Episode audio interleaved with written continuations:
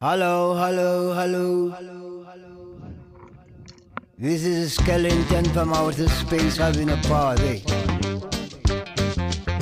It gonna last all night. Hello? Allô Allô Salut à tous chers potes, amis et camarades, j'espère que vous êtes chauds euh, aujourd'hui. On est parti pour euh, ce euh, nouveau journal du 31 août. Et de qui on va parler? On va parler, on va commencer par la musique que vous entendez, on va parler de Lee Scratch Perry. Lee Scratch Perry, l'inventeur du dub. Alors vous allez me dire, mais c'est pas du tout politique, Lee Scratch Perry, pourquoi tu parles ça? Eh bien tout à fait, ça n'est pas très politique. Mais comme c'est mon émission de radio, eh bien j'ai le choix de parler de sujets qui m'intéressent. Alors qui est Lee Scratch Perry? On va faire une petite de cet homme incroyable, euh, dire, qui était producteur, musicien, arrangeur de génie.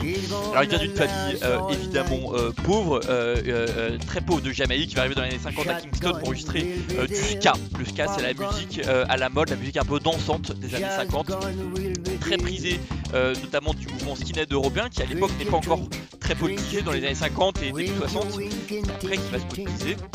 Il va continuer d'enregistrement, il va enregistrer pour euh, différentes personnalités, il va travailler pour des gens, puis il va se mettre en compte euh, par la suite, on va en reparler.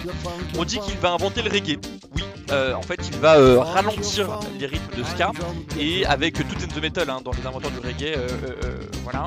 Et au fur et à mesure du temps, voilà, un nouveau style de musique va apparaître, le reggae. C'est lui d'ailleurs qui va enregistrer et lancer les premiers sons de Bob Marley and the Wailers euh, au, début, au début années 70. Bob Marley disait de Scratch Perry que c'était un génie, je crois que on peut évidemment lui donner raison. On va s'en remettre un petit peu.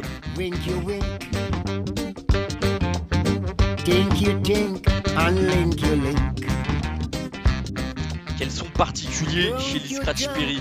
Donc on continue avec sa vie, il va euh, ensuite dans les 70 monter un studio, un studio mythique qui va s'appeler Black Ark Studio, c'est là où le, où le dub, cette musique qu'on entend, va être inventé. Une sorte de reggae électronique, encore plus long que le reggae, avec beaucoup de réverbération, réverbération.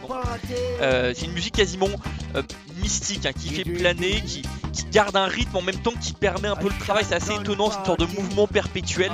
Euh, beaucoup de gens y trouvent une certaine euh, euh, mysticisme dans, dans- dans cette musique tout en pouvant travailler avec. C'est- assez étonnant comme, comme genre de musique. C'est une musique que j'aimais beaucoup.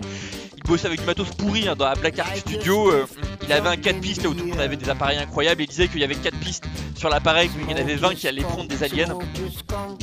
Et c'est là, donc dans ce studio Black Ark Studio, qui va enregistrer les plus grands euh, McCartney, Max Romeo, Beastie Boy, même les Clash vont enregistrer à Black Ark Studio. Même quelque chose incroyable. Euh, voilà, pour info, dans GTA 5, pour ceux qui ont joué aux jeux vidéo, il y a une radio qui s'appelle Blue Ark. euh, et donc c'est une radio reggae dub. Et il y a des enregistrements de Scratch Perry qui parlent dans cette radio. C'est vraiment une très belle radio. D'ailleurs, si vous jouez à GTA 5, je vous invite à l'écouter. Euh, Vous pouvez euh, trouver sur YouTube aussi des trucs.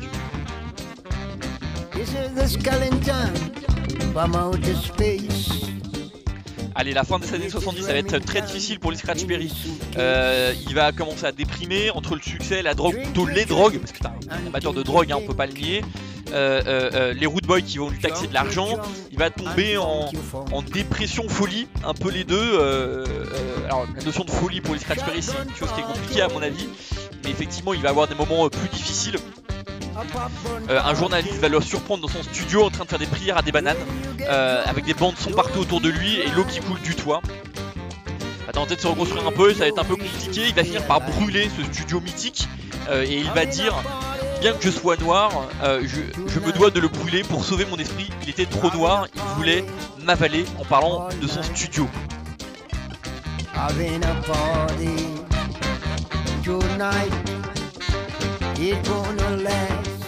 Allez, fin des années 80, ça va aller de mieux en mieux. Il va partir d'abord euh, en Angleterre, puis aller en Suisse euh, surtout. Il va continuer à faire des albums sans s'arrêter, avec un rythme frénétique de quasiment 2 à 3 albums par an, souvent des collaborations. Alors parfois, euh, il, fait ses albums seul, mais souvent il le fait avec des gens. Il y, a de la qualité plus ou moins différente. hein. Il y a des, albums enregistrés avec des Russes, Russes obscurs complètement improbables et puis de temps en temps il fait des trucs complètement mythiques. Je pense notamment euh, euh, euh, au très bon son qu'il enregistre avec Brian Eno. Brian Eno qui est un arrangeur, un arrangeur en parler de lui un autre jour sur l'album Heavy Rain qui est vraiment planant c'est vraiment génial. Vous invite à regarder Spotify hein. il y a quasiment je pense j'ai pas calculé mais j'ai bien l'impression qu'il y a quasiment 200 albums au nom de Lee Scratch Perry. C'est incroyable. 200 albums dans une carrière. J'ai rarement vu ça. Euh, voilà, en quelques mots, il a quasiment inventé le reggae, il a inventé le dub. Euh, euh, euh ce sont particulier, cette méthode de, musique un peu planante et, reposante, et en même temps qui aide à travailler. sans dub, il n'y aurait pas ce journal, donc j'ai envie de dire merci Liscrati Perry, merci à toi, le dieu du dub, d'avoir fait ce que tu as fait. Ta vie était grande, tu mérites les plus beaux adieux.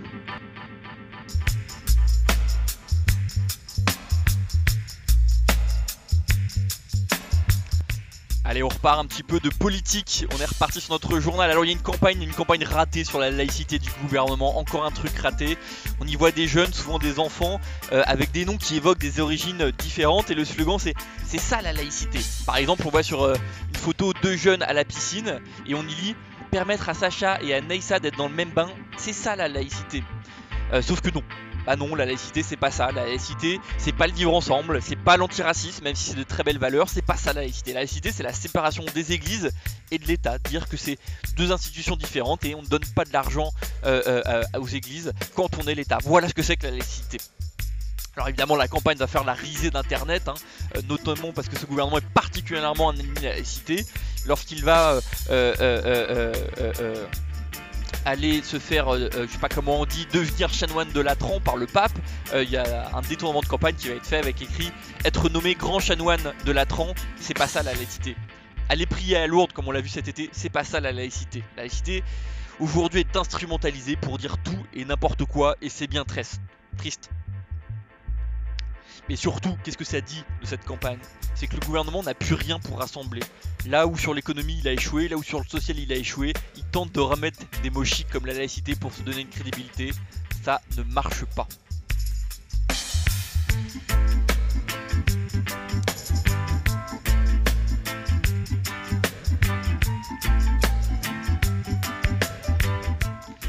Reparle du Covid un petit peu et notamment du télétravail. Le nombre de jours en télétravail imposé par l'État est donc terminé, donc ça va maintenant être aux entreprises de le faire.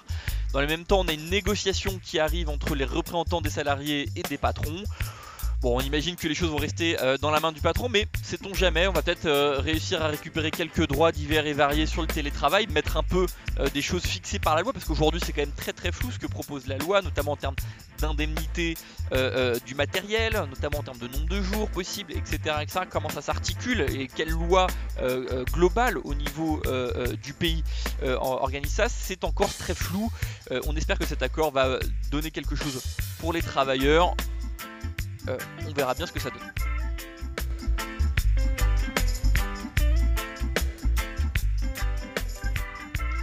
Allez, la tarification euh, du gaz, la tarification du gaz augmente de 8,7% cette année. Voilà, on subit la privatisation de GDF et la fin progressive de la régulation du prix euh, du gaz par l'État. Et donc, c'est les plus pauvres qui payent. Voilà.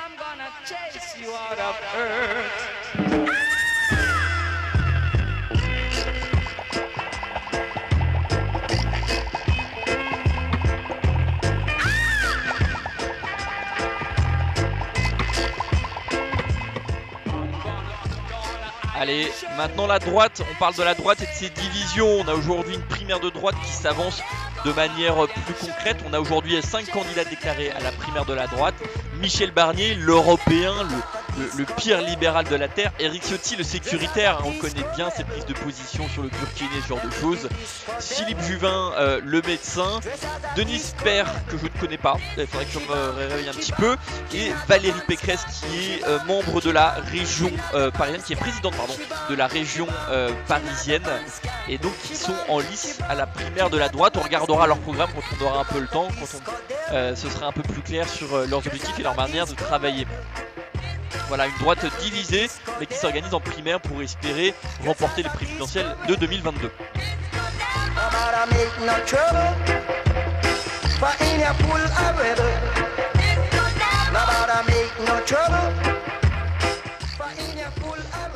Allez, la dernière fois, je vous avais parlé des 5 candidats euh, de la primaire écolo et j'en avais oublié un parce que je ne le connaissais pas et c'est Jean-Marc Governatori. Alors, on va en parler un petit peu. C'est un homme qui est plutôt commencé à droite, à l'UDF, après une école de commerce, qui va rejoindre plus ou moins Corinne Lepage. Il va se présenter aux élections de présidentielles en 2017. Il va avoir que 11 parrainages, malheureusement, alors qu'il aura annoncé sur les médias qu'il en aura 800. N'importe quoi. En 2019, à l'élection européenne, il rejoint la liste de Francis Lalanne, plutôt gilet jaune. et puis au municipal en 2020 à Nice, il va faire 11% des, voix, soit 6700 électeurs. Alors c'est assez étonnant, c'est qu'il avait été exclu euh, de la primaire des Vertes, euh, d'accord, et par un recours juridique, il a euh, réussi à se, à se faire réintégrer dans cette primaire. Alors je crois que c'est pas le candidat le plus aimé à mon avis des écolos. On verra ce que ça donne. Proche de Karine Lepage, proche de Francis Lalanne. Un peu étonnant, on faudra regarder un peu plus le fond. Et je ne prévois pas un grand score pour cet homme-là, mais qui sait la surprise.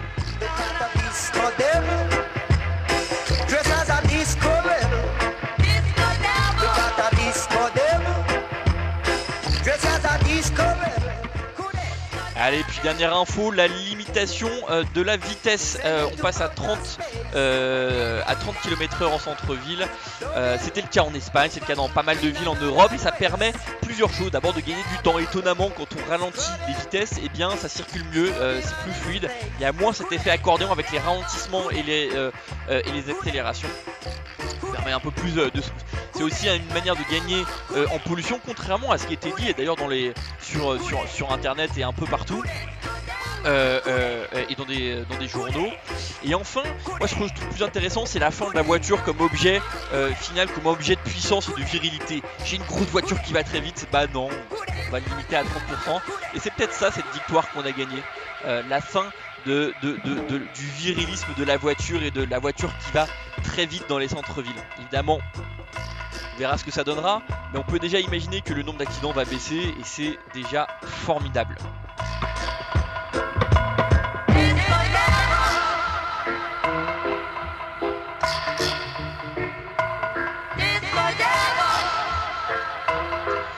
Allez, dans l'agenda, on a bien sûr euh, les prochaines manifestations anti-pass vaccinal, hein, c'est quasiment tous les samedis.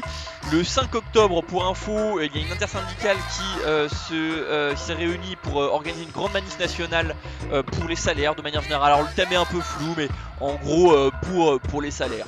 c'est ce qu'on peut comprendre. Et c'est tout pour aujourd'hui. Merci beaucoup d'avoir écouté ce journal. J'espère que ça vous a plu. N'hésitez pas à me faire vos commentaires, vos remarques, vos insultes, tout ce que vous voulez euh, en commentaire de cette vidéo si vous la regardez sur YouTube ou par les réseaux sociaux si vous l'écoutez en podcast sur Deezer, sur Spotify ou où vous soyez ou sur Canartube. On n'oublie pas Canartube, le meilleur tube euh, français avec que des vidéos des gens bien. Je vous souhaite une bonne matinée aujourd'hui. Force à tous les travailleurs et travailleuses de ce pays. On lâche rien. Et vive Lee Scratch Perry.